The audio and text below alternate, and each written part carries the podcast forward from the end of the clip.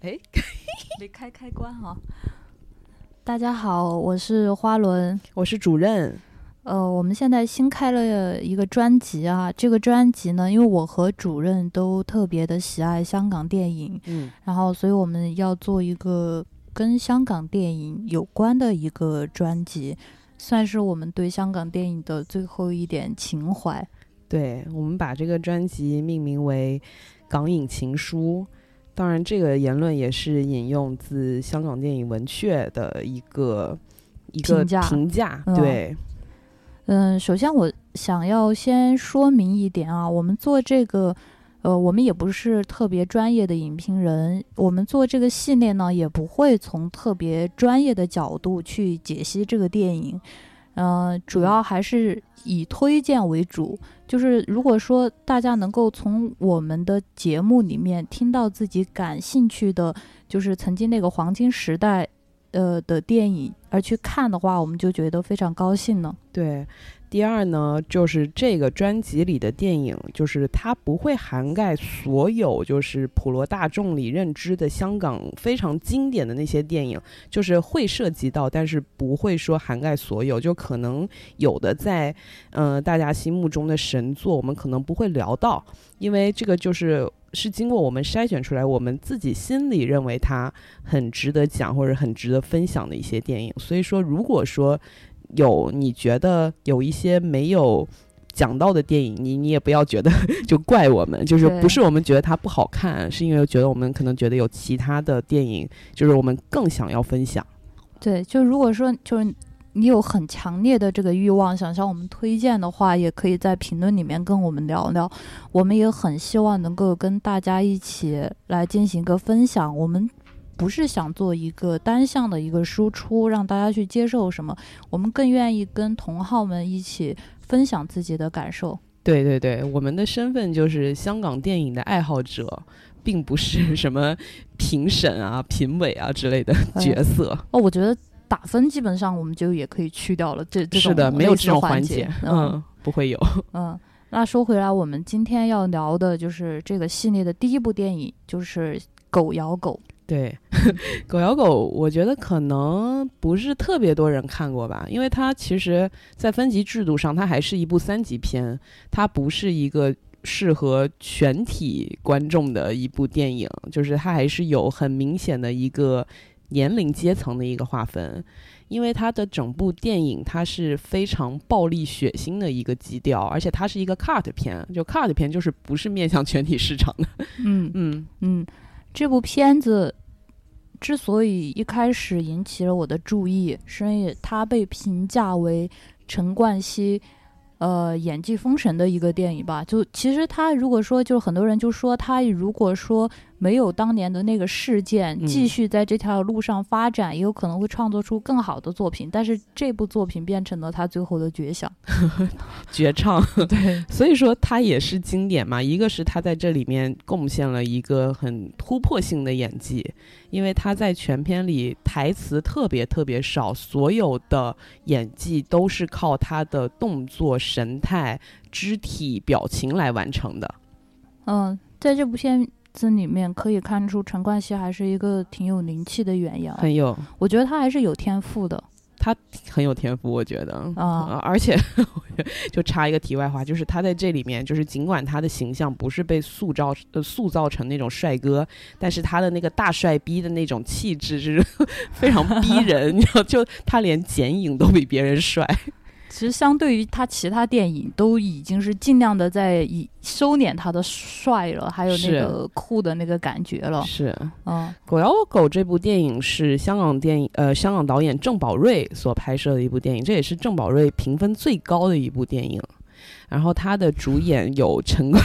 嗯，对就是陈冠希。对，，陈冠希、李灿森也叫李灿琛，就后来改名了。还有袁维莹，袁维莹是一个，她是算是女主角，她不是一个特别出名的女演员，她后来的作品也非常非常少。我看这部片子的时候，我看到袁维莹的第一眼，我想，哎，这个女孩演过周杰伦的 MV 啊。然后后来查了一下，果然是她演过周杰伦的那个《你听得到》。的那个的 MV 女主角女主角。哦是的，她在演这部影片的时候才十八岁，非常的青春逼人，眼神纯净的一个小女孩儿。嗯，我们讲一下，先讲一下这个片子的这个剧情。嗯它这个剧情呢，讲的就是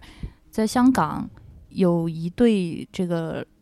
老夫妻，嗯一个呢就是女女方呢是一个大法官，男方呢是一个女方是大律师、呃大律师，嗯男方是大大法法官，然后这个因为这个女方要跟男方离婚，所以这个老先生呢就是雇佣人杀手来杀他。那这个这个杀手呢就是陈冠希。陈冠希他是怎样一个身份背景呢？他是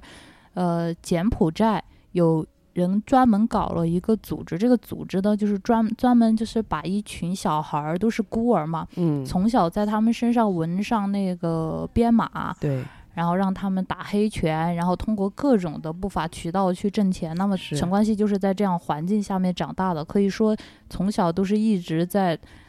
呃生死之间挣扎的一个非人的状态。对，然后是他一个非常社会边缘的人物。是他嗯到了这个香港之后呢，就完成任务。他其实到香港之后，他是一个不会，他不会说粤语，也不会说普通话，他只会说柬埔寨语，也对看不懂这个中国大这个中国的文字。嗯呃，我印象特别深刻的是，他去在一个茶餐厅吧，嗯，他去杀那个目标人物之前，然后他点菜，他当时 就是那个菜单上面好多那个菜嘛，我以为他会吃或者不吃，一般杀手的这个不都是这种选择嘛？是结果他把那个凡是有图片的这个菜品圈了出来，这对一瞬间我就明白他就不认识这些字，但当当时还没有表明他这个柬埔寨的这个身份。嗯，我觉得那段戏拍的挺巧妙的，就是因为全程陈冠希他没有任何的台词，就是一开始我们并不知道他到底是哪一国人，但是就是因为老板在不停跟他对话，老板说你要普洱还是水仙，就问他你要什么茶，嗯然后陈冠希就只是点了个头，老板就说那就是要水仙喽，然后陈冠希又点了一个头，我怀疑，我严重怀疑老板问这个话是因为水仙贵一点儿。 有可能，有可能。然后呢，他就把那个菜单和笔递给陈冠希，陈冠希。他当时我觉得这个细节拍得很好，因为他连那个菜单跟笔之间的关联他都不知道，他不知道这个东西是拿来点菜的。他他观察了一下身后桌的那那个两个人，他看到他们在用笔在菜单上勾那个东西，他才知道哦，原来这个是要点餐。后来他就拿笔把菜单上的那个什么虾饺啊，然后那些的图片给画 出是圈出来，因为其他都是密密麻麻的字嘛，他就不认得了。我觉得这这场戏特别干，特别利落，干脆利嗯落，就是几个动作你就能看出来，他是一个跟社会严重脱节的一个人。对对，嗯、之后呢，然后他完成了任务在淘宝，然后这个时候另外一个。呃，男主角李灿森就出现，李灿森他是一个警察，嗯，然后一个香港警察，但是他一出场的那个状态，你会觉得特别拧巴， 就是他的那个上司一直在骂他，但是他也是一一副那种死猪不怕开水烫的一个这个嗯态度，就是流里流气的那种感觉。是，就而是且你觉得他嗯没有什么就是职业感，好像觉得做什么事都挺无所谓一样，包括他一查案他就来迟到啊，对，然后跟真人说话，跟受害者说话也特别的威逼利诱。对，你都没有利诱，都全是那种就是在吓唬人家。对，就是他一开始他一出场他就点了一根烟，是吧？你给给他给我的感觉特别像，就一开始啊，特别像那个秦昊秦昊饰演的颜良，就是那个种无不无罪是之证啊、嗯对，《无罪之证》里的颜良，就是秦昊饰演的那个，就是。给人的感觉就不是我们不是理正经论警上的察 那种警察，对，不是想象中那种非常正面积极的那种警察形象。嗯。嗯然后这个李灿森就一直在追，呃，跟他的另外一个同事叫做肥宁，宁雪饰演的啊，嗯跟肥宁一起去追赶他。肥宁他这个里面所有的人物的塑造都特别的干脆，就是嗯几个动作、几个行为，就一下就给这个人定掉了，对他是一个什么类型的人。你能发现，就是肥宁他是一个老好人，他一直在劝这个李灿森，然后包括嗯他们、他们追那个陈冠希，然后追到了一个餐厅，他疏散群众的方式啊，他都是偷偷把那个，我觉得挺体体贴的。嗯，他就说：“哎呀，快回家做作业吧。”跟那个嗯小孩说，然后给人家悄悄的看一下警员证什么的。嗯，然后你你灿森就会显得那种有点不顾就就嗯他从头到尾就不太在乎别人死活对的他那个他样并子并不在意市民是否恐慌， 啊，对对对。 然后这个老好人就非常非常令人震惊。这个老好人呢，他跟李灿森就觉得要把陈冠希制住嗯的时候，然后陈冠希就先发制人，嗯先是开了一枪，然后劫持了当场的一名群众，嗯，然后宁雪这他个时是候先把，就是因为嗯陈冠希是躲在那个餐厅里嘛，啊他躲在那个桌下，他先把一个市民给杀死，就是这里面死人特别特别快，就出其不意。陈冠希先杀，就理论上的餐厅里所有的他市民对都是他人质，他刚开始是杀了吗？好像是开他一杀了枪，，他杀了，哦、就是先把他他躲在那个桌下，然后那嗯个桌子上面就是坐的一个女的，本来在吃饭嘛，他他就直接就把人给射嗯我死。哦那个太快了，电嗯光火石。我我我当时我看到，我以为他是射掉了他耳朵这这种啊，并没有，就直接就把人给杀了。啊把人杀了，那他不就暴露了吗？啊呃，出来之后，他火速又劫持了另外一名男性作为人质。是。嗯，然后林雪呢就跟他用粤语沟通嘛，然后说就是啊，我是谈判专家，就还是那个嗯香，特别就是香港电影的那一套，就是我谈对嗯判专家，你要什么条件你可以提， 是，然后我我可以跟他换，你你把我作为人质，嗯然后那个陈冠希就说了几句话，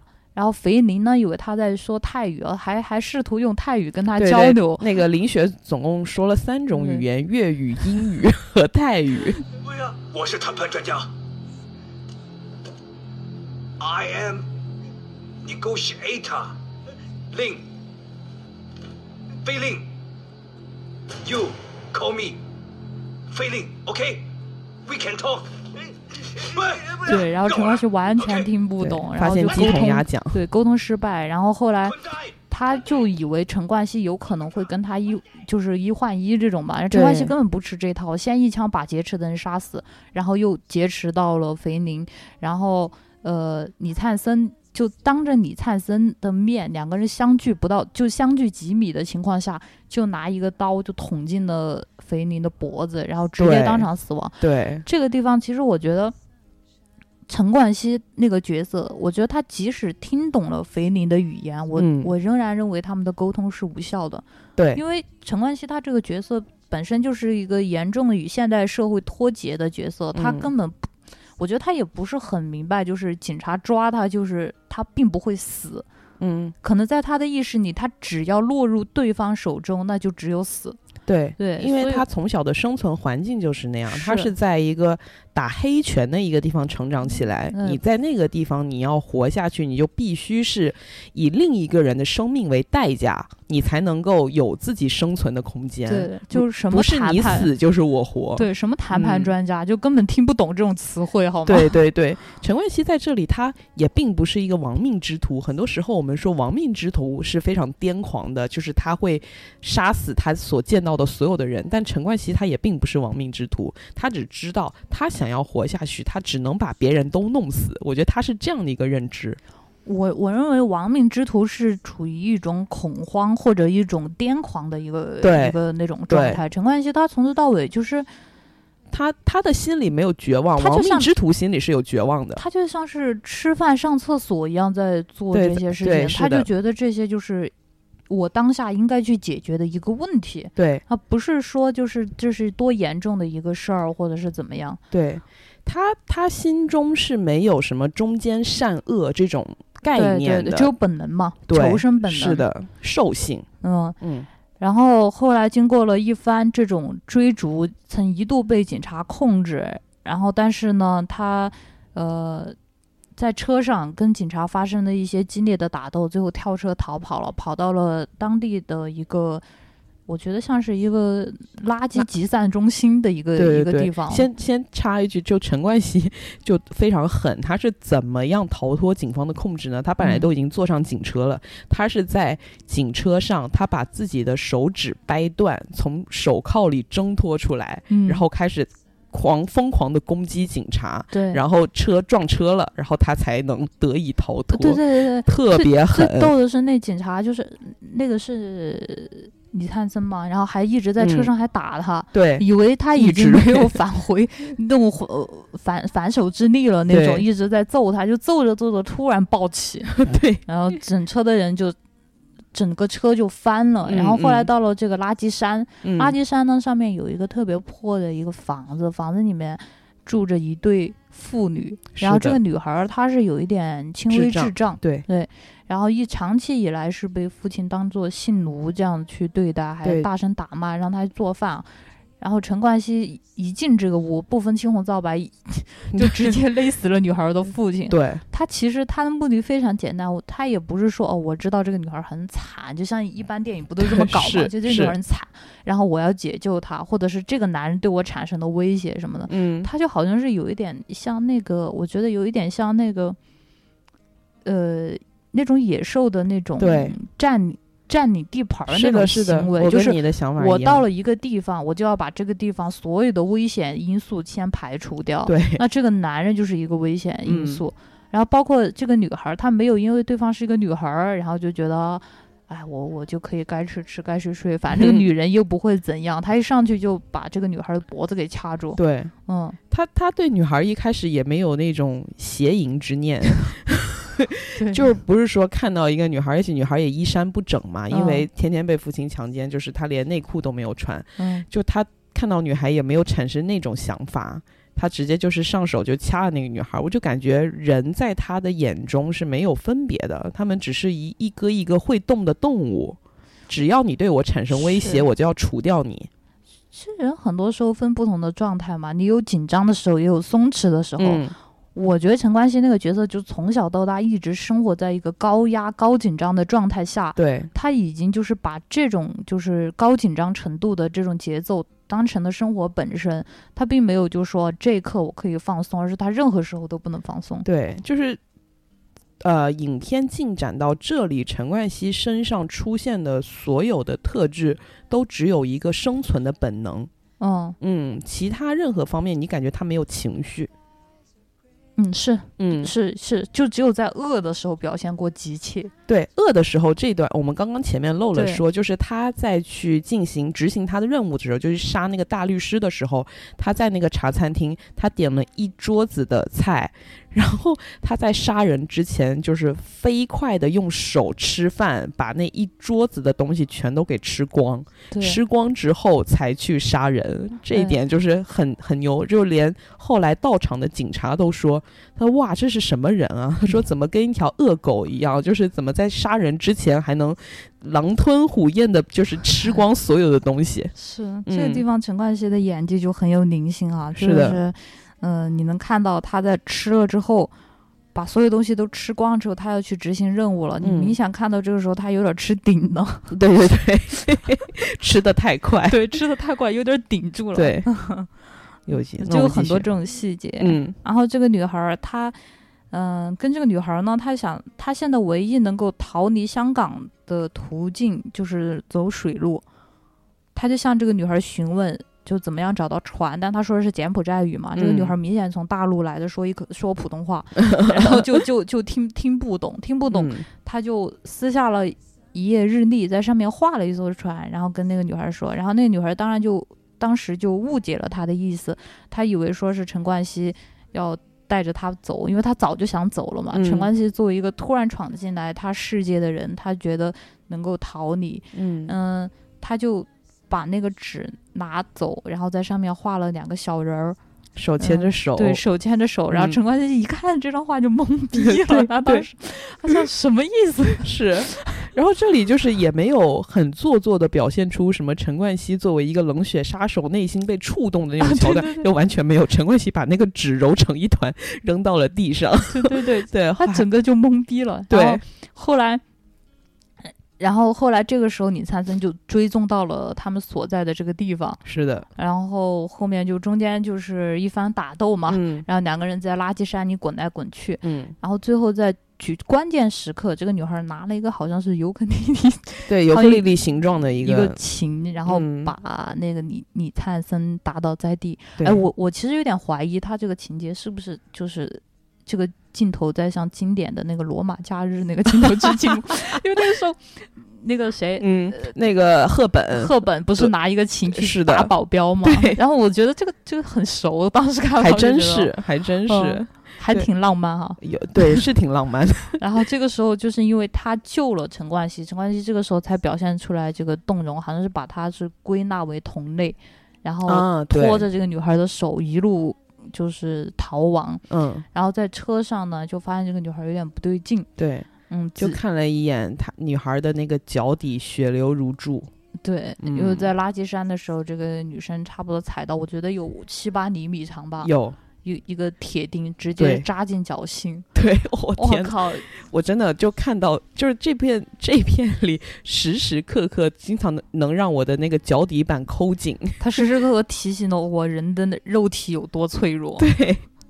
特别可怕。嗯，然后他就找了水给那个女孩喝，然后到处去找那个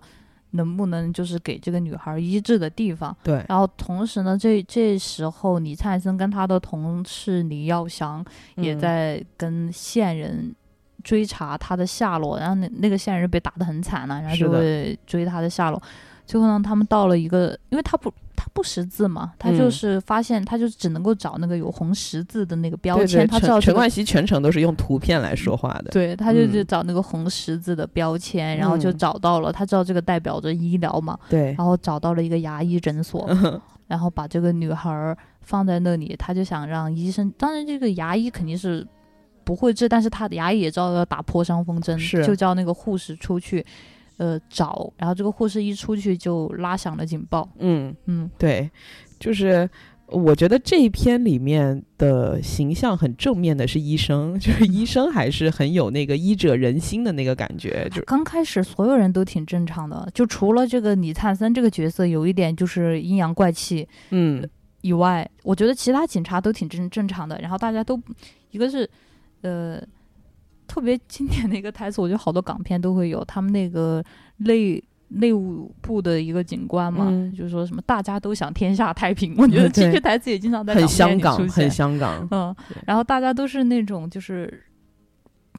呃，保持着一定的职业操守，就是我们不，我们不要就是对证人那么的凶，或者是去就是嗯打证人啊，这些都是不行的。对然后我们要完成工作，当然就是找到犯人是第一要紧的事情。，嗯嗯然后后面逐渐的，所有人都开始失控了。然后这边李灿森这边的情况也非常不容乐观，我感觉我好像在做足球演 说， 嗯就这解说不容足乐球观对不容乐对观。哎，对他进了， 是，然后这一他父亲呢是处于一个昏迷的这个状态，然后、呃李灿森的父亲对李灿森对父亲处于一个昏迷的状态，也是一个像被呃警局立为榜样的一个人物，当时。嗯嗯他的报告呢是说他跟贩毒分子就是搏斗，最后被打到昏迷，对，然后一直都沉睡不醒嘛。嗯然后这个香港的警司呢，有一个内务部门，就是嗯专门一个自查的一个部门，对，然后把焦点集中到了李灿森父亲身上，继而后来又转移到了李灿森本人身对上对，对，在调查这件事情。他们怀疑这件事情背后并不简单，嗯，他的父亲也不是像。表面上说的那样，中间有很多的黑幕。对一方面呢是内务，呃，内务部门对于李灿森的追捕，还有他们自己部门的人也在到处找他。另外一方面呢，因为那个肥宁的死实在太惨烈了，嗯然后李灿森本人也有一点进入癫狂的状态，嗯也是到处在寻找陈冠希这个角色。然后陈冠希这个角色跟那个女孩儿呢，跟那个智障女孩儿也是，呃，亡命鸳鸯吧，呃，算是对吧？啊对算算是亡命鸳鸯的这样对一个状态。对，然后这个事情，所有的事情的交汇点到这儿，就开始大决战了。我觉得相当于大决战吧。到了嗯这个整个呃李灿森的这个部门，他的老大叫叫叫琛哥， 叫呃琛，大对大家都叫叫他琛哥。对对对，然后是张兆辉演的，对，嗯不，是韩琛，就是 对呃他在这里面叫陈，对。对，然后琛哥就带着警察的小队，然后跟他们进呃跟陈冠希这个角色进行了最后的一个对决。对，嗯，他们就一开始他们集中的那个场所是那个牙医诊所，嗯后来可能是觉得不好在这个室内打斗，后来他们就把那个，因为陈陈冠希那个时候好他好像是出去，不是，是这样的，就是呃，他们刚开始在在那个牙医诊所发现那个陈冠希来过嘛，对然后他们就断定陈冠希会再回来，因为女孩儿还还在那在儿。那儿，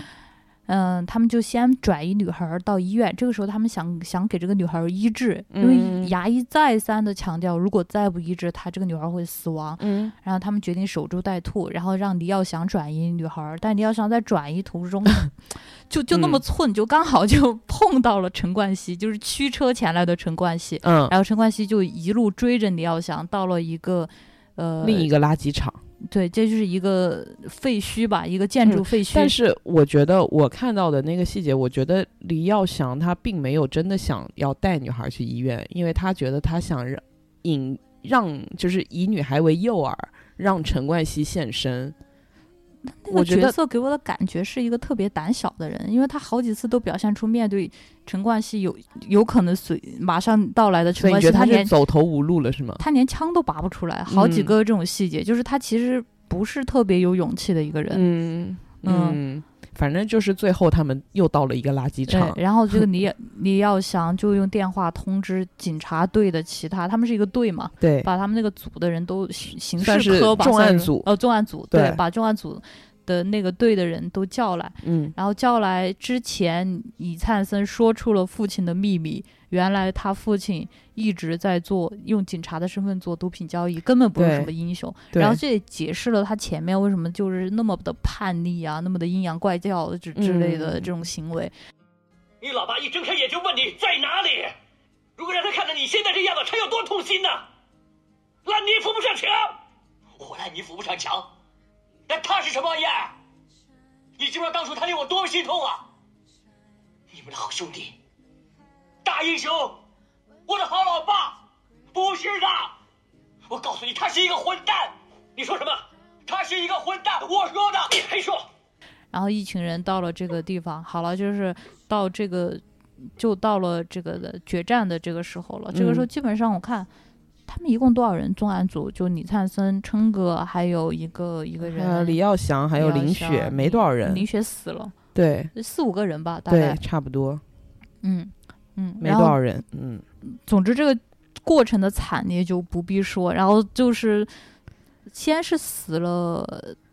就一互个相接之一个间的死，互相之之间劫持了对方一个人，先是那个他们这边儿就是抓住了这个女孩儿嘛，嗯然后陈冠希那边也抓住了李耀祥，嗯嗯，然后这个时候，那个他们的那个组长琛哥还在说，就是我们是警察，啊嗯我们不能这么做，就是说我们作为警察怎么能劫持无辜百姓作为人质呢？就对，他那一开始样还很做，有理智，对他那样做是因为他是一个匪徒，那我们警察怎么能跟他做一样的事儿？就对有一种这种概念。然后陈冠希二话不说，先往倪耀祥身上干两枪，对 对，然后大家都懵逼了。是的，然后当然这个时候倪耀祥还没死，他没打在要害，嗯，，就是当时就给对方一个下马威。我觉得这也是一种战斗经验吧，先从心理上摧垮敌人是，就是去你妈的一换一，就是我、嗯嗯我先先下手为强，然后嗯大家都在懵逼的时候。陈冠希这个时候也有一个巧合，我觉得他真不是故意的，他就是朝着对面开了一枪，而这个对枪，而且我觉得他有一点故意射偏，但是子弹会反弹嘛，对，就是反弹到那个劫持女女孩孩的的警那察身警察上身上，那个女孩那个警察当场死亡，对，就是子弹正入额头，对，当场死亡。对这一看就是所有人都，这时候我觉得琛哥还是有理智的，他这个时候还没有进入到那种失智的这种状态。嗯他还是想要抓住这个陈冠希，嗯，嗯，然后后来就陈冠希就拖着这个李耀祥，就已经身中两枪的李耀祥就是逃。后面呢，逃到了一个市集，一个一个好像是一个路口，对路对口嗯一个路口。然后李耀祥这个时候觉得啊，自己好像掌握了一点什么奥秘，然后就朝着那个琛哥他们的方向大喊：“他已经没有子弹了，然后怎啊么怎么样。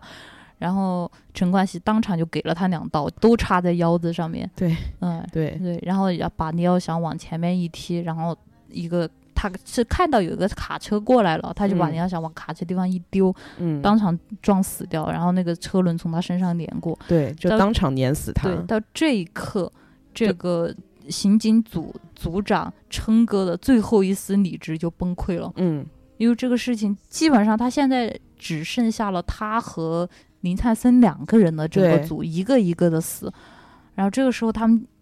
他们把这个女孩就抓过来，然后逼陈冠希出来，然后就一边殴打这个女孩，一边让这个呃陈冠希出来。这个时候，我觉得他们已经不是在以一个警察的那种思考方式在想这个事儿了。嗯我觉得当时没他有们理只有智。只有一个想法，就是干死陈冠希。对，就是在这一刻，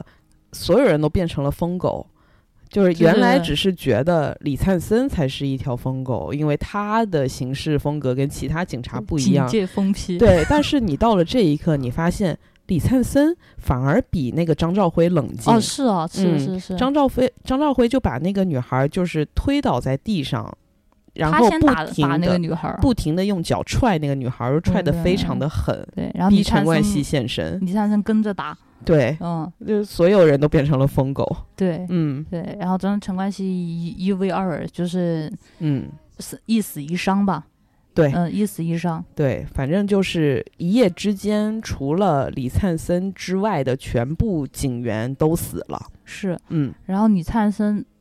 重伤之后，他醒过来，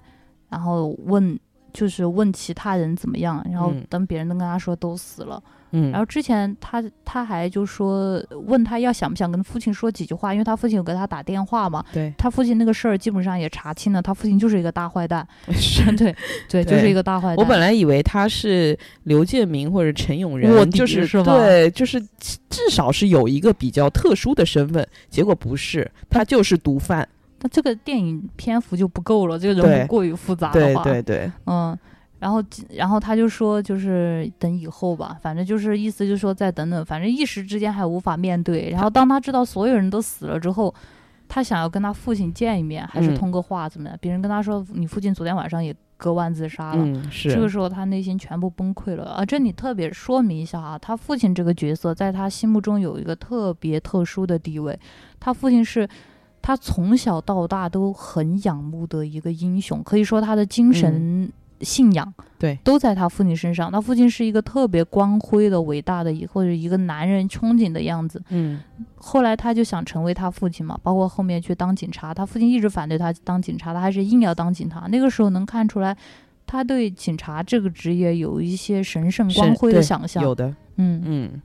然后后来就是有一个就是闪回的一个剧情，就是演到李灿森他是目睹了亲眼目睹了父亲在进行毒品交易，对，然后他当时就整个人就是非常非常的震惊，然后也崩塌。后来他就冲上前去质问他的父亲，对我记得他那个台词就是你你把枪交出来，你根本不配当一个警察。对、嗯他觉得就所有的之前的所有的那个泡影好像都已经就是幻灭了。嗯，嗯，他父亲的个人形象跟他建立起来的理想就已经完全冲突了。对。后来他也亲手的朝他父亲射了一枪，所以说真相就揭露出来了，就根本不是父亲在和毒贩进行搏斗的时候被毒贩打伤，而是被他的儿子打伤。对，并且儿子捏造出了一个父亲跟毒贩这个呃，搏斗，然搏后斗的最后过程最后重伤的这样一个结英果。雄故事，等于嗯是李灿森一手捏造，然后他还带着这个秘密，同时带着他的一个矛盾的一个心理，这样隐忍的活下去，嗯，所以他的性格才会变得越来越阴暗。对，嗯，然后后来同事都死掉了。虽然我看得出来，其实虽然他跟他的同事都有一些不太对付，但是他的同事好像都挺理解他的，嗯也挺包容他的。包括他们那个组长，是他父亲的老同事嘛，一直以来虽然对他经常是骂他怎么怎么样，嗯嗯但是嗯明显看得出来是一种爱之深责之切，恨之恨铁不成钢，对，并不是说要有意的去打压他或者是之类的。嗯，就是大家对他都挺好的，是，然所后以说警察一夜之间死光，也对他造成了一个非常大的冲击。是。嗯，然后这边这个陈冠希这条线呢，这条线就突然之间前面不是得有大量的冷色调画面嘛，从里嗯面从这儿开始变成了暖色调。对，我一瞬间就是他们他跟那个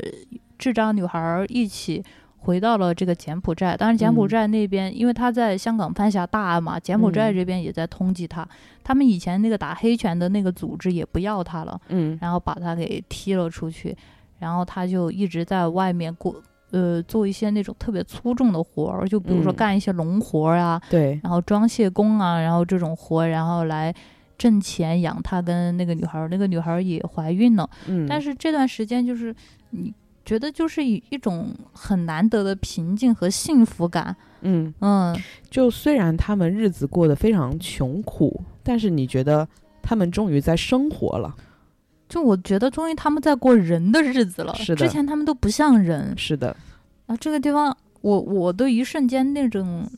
包括那个英文歌一起来，然后包括那个色调、那个阳光，还有那个感嗯觉，我都怀疑，我一瞬间我觉得他们不是回到了柬呃那个柬埔寨，他们是嗯回到了加利福尼亚。对。然后就是这边有一首从头贯穿到尾的英文歌嘛，然后我我是跟花轮一起看的这部电影，我就跟他说：“你看吧，这首英文歌一唱完，事儿就要开始了，因为这就是暴风雨前的平静。哎，其实你你当时没有觉得就是这首歌嘛，随着歌声的渐引，这个片子就这么结束吗？你没有，你不 会有这这样种是最好的。”我是有这样的憧憬，但我知道这不可能，你觉得导演不会放过我们？对，不会放不会放过所有人。哦，嗯，因为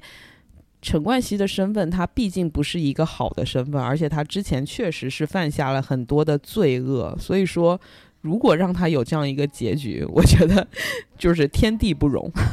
哦，就是价值导向会出也是有问题的，对，是就吗虽然说他对女孩是真爱，两个人过的也是虽然穷苦，但是神仙眷侣一般的日子，但是嗯这个日子是不会这样一直下去的。对，因为这个就如此普通的，嗯，然后下层人的这种生活也是建立在很多条人命上面的。，对的，是。嗯，而且并且陈冠希还在被全国通缉呢。啊，嗯也是嗯，注定不会有一个平静的生活。对，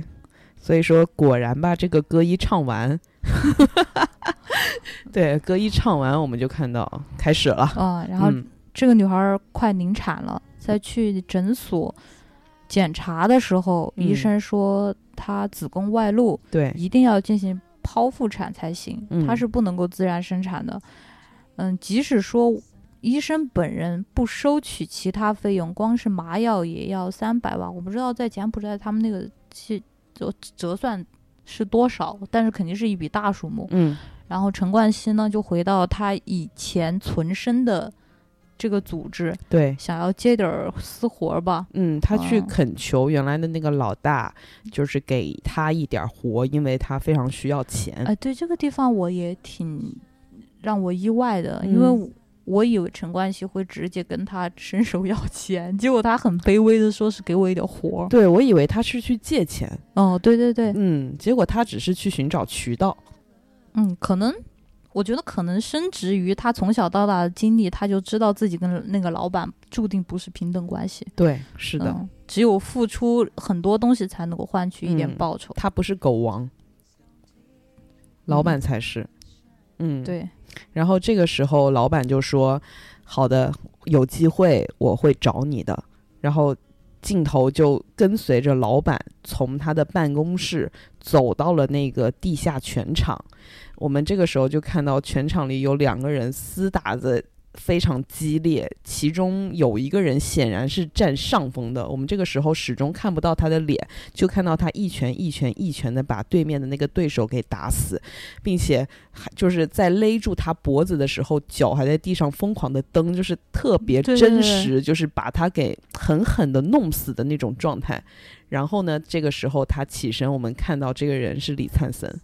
就是李灿森，他也来到了这个柬埔寨，并且他的脖子上也绣上了那个编码，他已经变成了一个那个编码好像是陈冠希的编码，是吗？对他就是要哦记住他。哦，嗯，二四七，对，二嗯四七， 247因为他一直在念，就是有一个镜头他在念二四七，就是这他个数记住了字他的编码。嗯，就我们就知道哦，李灿森他也变成了一个打黑拳的人，就是他从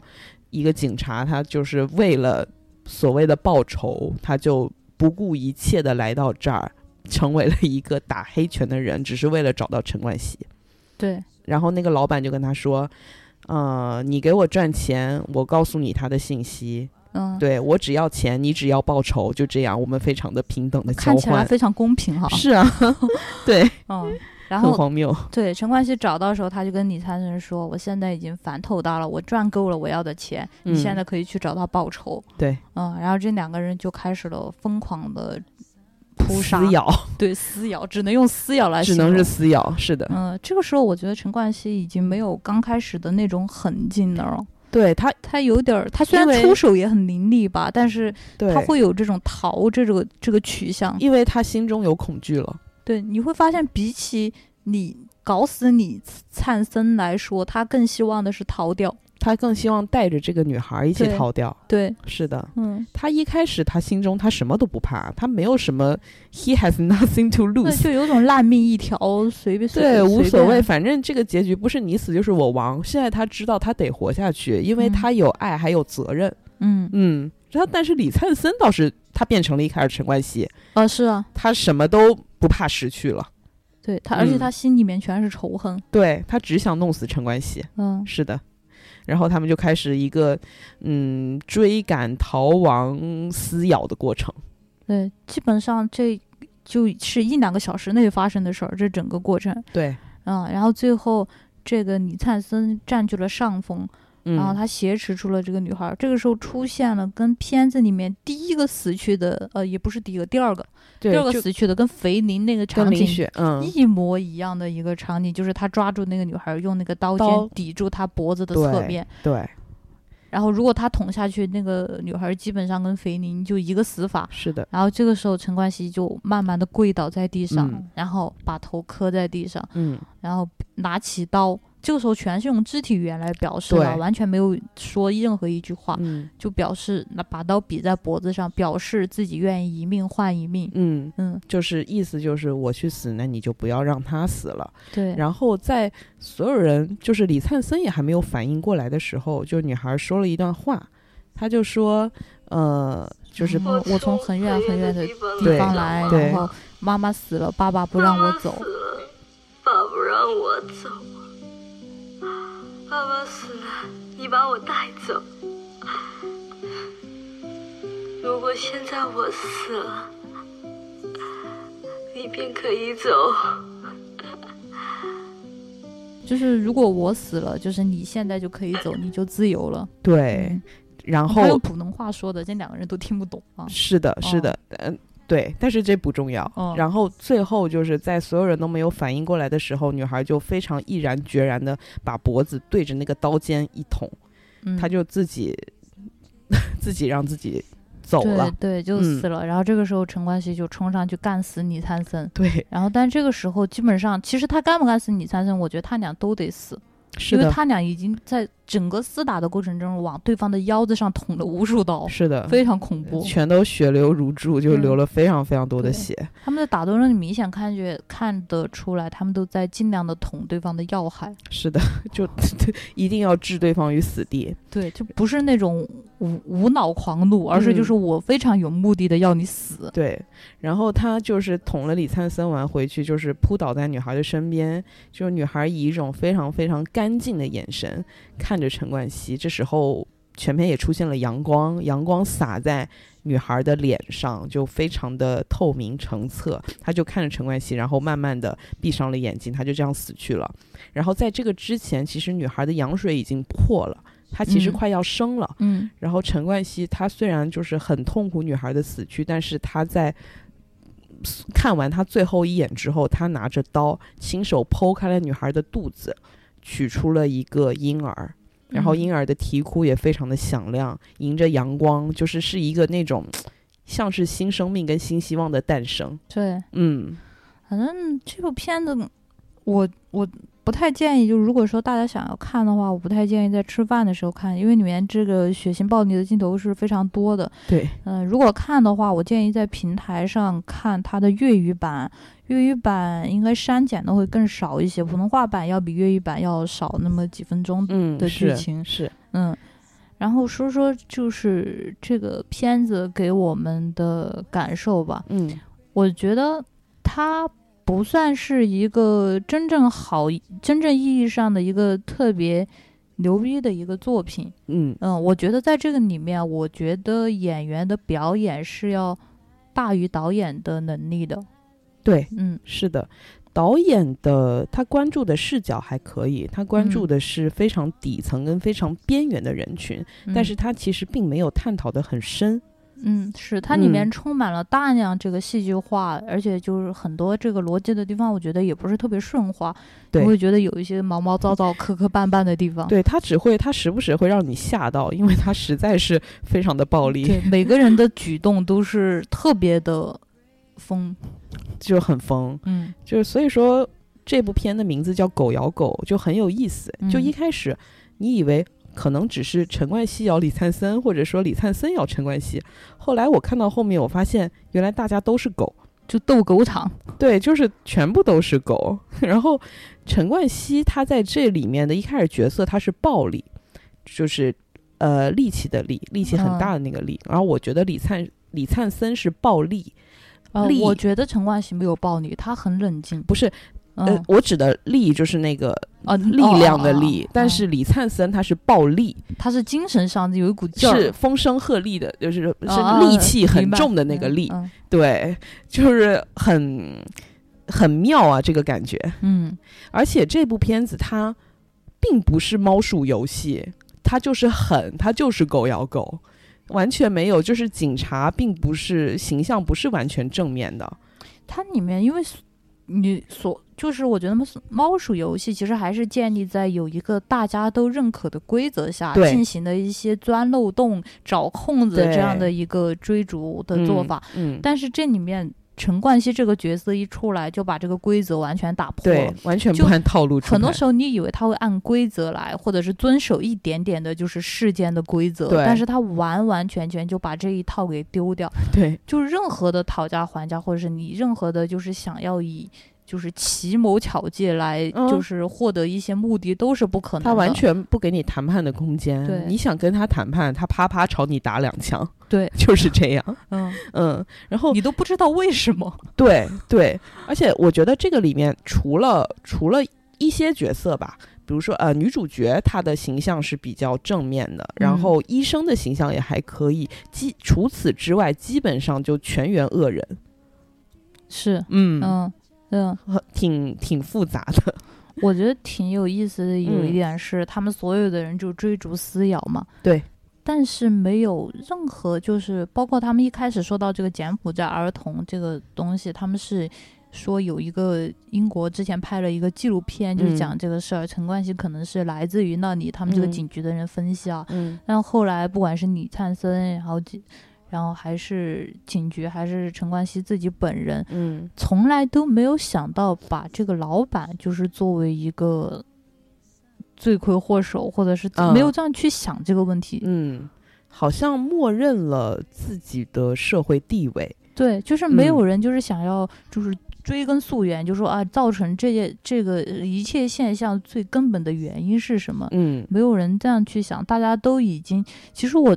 觉得也可以理解啊，就是大家已经被悲伤、愤怒已经冲昏了头脑，嗯，很少有人在自己就是遭遇到这么多变故的情况下，还能去去真正的去思考什么。对基，本上所有人最后都在被情绪、愤怒冲，对，就是支李配着灿。森跟陈冠希不太一样，就是李灿森他的心里只有仇恨嘛，嗯然后他知道找到陈冠希的唯一的途径就是通过这个老板，他并不能对这个老板做什么，因为这个老板还要为他所用，替他去找寻陈冠希这那条你觉线得索。李灿森这个角色要是不死，他干掉陈冠希之后，会不会接着干老板？嗯，我觉得他会失去他生命的意义，因为他干死陈冠希之后，就跟有一个人他确立了一个终极目标，他突然间达到了那个目标之后，他就不知道他接下来要干什么了。他啊我觉不得会李有一种我的仇人还没死绝，我 要没有，因为他嗯跟老板并没有什么仇恨，所有的一但是切，他跟这个老板产生的联系是他是他自愿的。不是啊？你但是陈冠希这个人被创造出来，就是这个老板直接作用的结果呀。嗯就这这样的人之所以还有那么多，就是因为这个老板啊。我至少觉得李灿森不会第一时间想到这个，嗯，他可能回去思考一下。他这个角色其实有点表现出头脑简单的特质啊。对，对，还对，确实是。嗯然后至于陈冠希这边儿呢，他因为他的视野跟他的格局，使他根本就不能想到这一层。他觉得嗯他出生这个他所见到所有的社会规则就是这样的，啊，他这就是他眼里的规则了。对、嗯他就是活在这个老板的掌控之下，所以他根本想不到是还可以反抗的。嗯，那个老板叫他当时叫他滚的时候，他直接就滚了。我我我那个时候还很奇怪，我想，哎，以他这种性格，他怎么没有想到去干那个老板呢？后来我想了一下，哦，那不可能啊，因为老板在他的世界里就是上帝，就是是老板创造了他。其实陈冠希这个角色是没有什么在整个片子里面没有什么愤怒情绪的，他他大没部有分是一个麻木的一个状态。对就他不管是杀人被杀还是就搏斗，他不像李灿森一样心里很多仇恨、很多委屈、嗯很多不甘，然后很多就是就各种复杂的情绪。我觉得他心里面就是一片麻木，对就是机械的在做很多事情。，对他唯一到后面他透露出的恐惧，是因为他爱上了女孩儿，嗯，他怕女孩受到伤害，也怕自己受到伤害之后，女孩自己一个人活不下去。嗯所以他，我觉得他后面唯一的情绪就是害怕，一个是害怕，一个是爱。嗯除此之外没有，他没有任何的愤怒。嗯，嗯，这个片子给我一个嗯比较不一样的体验，是可能跟我自己以前的这个选择有关系吧。我嗯以前怎么说，我看到的杀手类型都是什么样的呢？就是不太冷，就不太冷的那种杀手。嗯、是，要不就是喜欢看电影的杀手啊，嗯来照顾萝莉的杀手啊，就是你就觉得，嗯、这些电影会给人一种感觉，就是杀手其实也是一个很浪漫的职业，就对，至少这个杀手他本人是很浪漫的。就还有我一种就是王家卫的电影嘛，嗯呃，里面有一个王家卫电影中有个经典台词，就是说杀手也有小学同学。对啊、他的那王家卫的那个杀手更像是一个上班族的那种感觉，也呃是社畜，其对实也要是是他的工作，对是他杀人的是他的工作工作，对，就是以前的电影或多或少会为杀手立一个人设，或者嗯说是立一个标签，比如说这个杀手喜欢在杀人前吃一碗面，喝一碗喝一杯牛奶，对，或者他就更压根儿是个变态。对嗯对，或者说他回家喜欢养花，或者说他整个人就是非常的那个边缘型人哦格、反社会人格、小这种。丑那种，对，嗯但是陈冠希这个杀手就非常非常的不一样，他是一个就是执行命令，然后并且我也不知道我为什么要杀人，我只知道这个好像哦上头让我这样做，我就是这样做了。就 OK 了。嗯回来之后，他拿到的那个佣金，他也是如数的上交给他的那个老是大，我以为这钱还是给他自己的呢。对我刚开始并不是就一分钱没留下， 直接就上交了。嗯就感觉好像就是哦，这个是你前一天晚上布置我的作业，我去做完了，我交给你了，就 OK。就那些杀手，你会觉得他还像个人，他至少有人的那种需求。你看，我觉得小丑已经算是一个非常就是。呃，非典型的一个这样一个角色了，但是他身上仍然有一些人的影子，因为他有一些情绪，他想，他看到，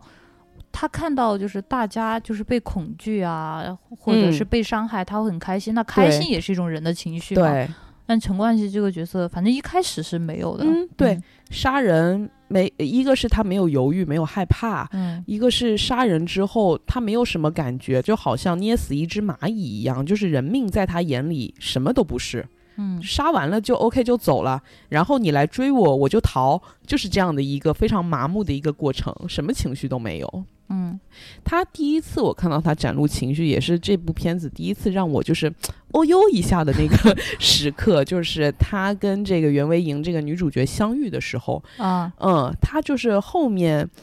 那个女孩儿就是很有意思，就是女孩儿要上香嘛，要给她死去的妈妈上香。嗯，她踩上了那个椅子，把那个香要插在那个盆儿里的时候，就陈冠希他是坐在地上，他看到女孩的睡裙下面没有穿内裤，陈冠希，希，他就拿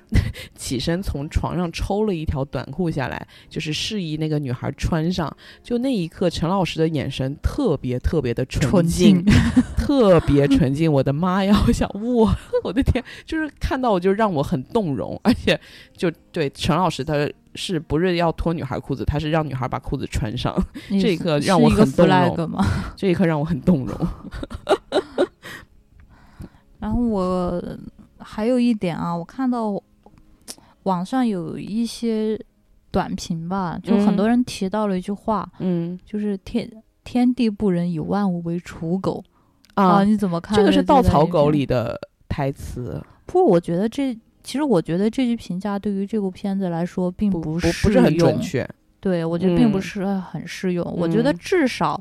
说，这个打黑拳组织的这个老板，嗯，他就并没有任何，就是我觉得他是把别人当刍狗，但是对他并这，但这个人物他并不能够代代替天道。对啊，我所以我就觉得这部影片没有探讨的很好的一点嗯就是，嗯当然这可能也是现实的一种折射，因为这个社会就是有很多人他在干着一些天地不仁的事情，但是他还是得以善终。我在我心目中，我觉得真正是天，就是有有点儿那意思，当然也不全是啊。我觉得嗯这是另外一部影片会给我比较多的这种感觉，就是嗯《活着》啊，啊，嗯，活着给我的感觉是你说，很，就是很多人就是无差别的在面临命运的攻击，只是有对有的人他刚好就躲在一个石头后面，是遭受的攻击少一些，嗯有的人就暴露在最外边儿，所以他受到的伤害最多。对，我觉得活着它其实更像是一种无力摆脱的命运的控制感，对，但是这部影片它给我的感觉不太一样，嗯因为有很多东西这个是人为造成的，对陈冠希的命运是人为造成的，李灿森的命运也是人为造成的，嗯，对，就是活着是时代的车轮碾过了每一个人。对，然这后个就是完全就是感觉是狂犬病一样被传染的，是有一种就是负有一种负面的黑暗，在从一个点上，它会扩散，扩散对到社会上很多地方。对，就是癌细胞的那种扩散的那嗯种嗯感觉，因为你看，其实琛哥一开始，我觉得其实是一个道德良好的警察，对，包括就是呃肥林什么的，我觉得他们都是好人。是，嗯，林黎耀祥最多就是有点胆小，但是对他们都是好人。但但他是们品性不坏。但你发现没有，这里面就越好的人死的越快，对，这这边就是杀人，真的就不带喘息的，嗯、瞬间就死了，嗯就很神奇。就当然这也是陈冠希杀的啦，但是嗯陈冠希杀他们就是不需要理由，你就嗯感觉就在他眼里，就是人命就不是一个东西，因为嗯他的成长环境造成了他这样的价值观。嗯嗯，行吧，那这部片子呢，我们就推荐到这里。如果感兴趣的朋友，就可以去看一下这个片子，不用下载啊，在呃平台上面就可以看。对，就尽量是看粤语版。嗯嗯，这部片子反正就是色调非常的阴暗，而且也充满了那个时候香港所特有的那种手持镜头。嗯，晃暴动力镜美对学，，呃，我觉得他嗯没有美学，他只有暴力，只有暴力，他没有美学，完全没有美学。对，就是暴力，就是如果胆子小的朋友就可以找人一起看。对，嗯，嗯，好，今天我们的推荐就到这里，谢谢大家，好，我们下次再见。再见。 Faith is in your hand. There is hope. There is hope.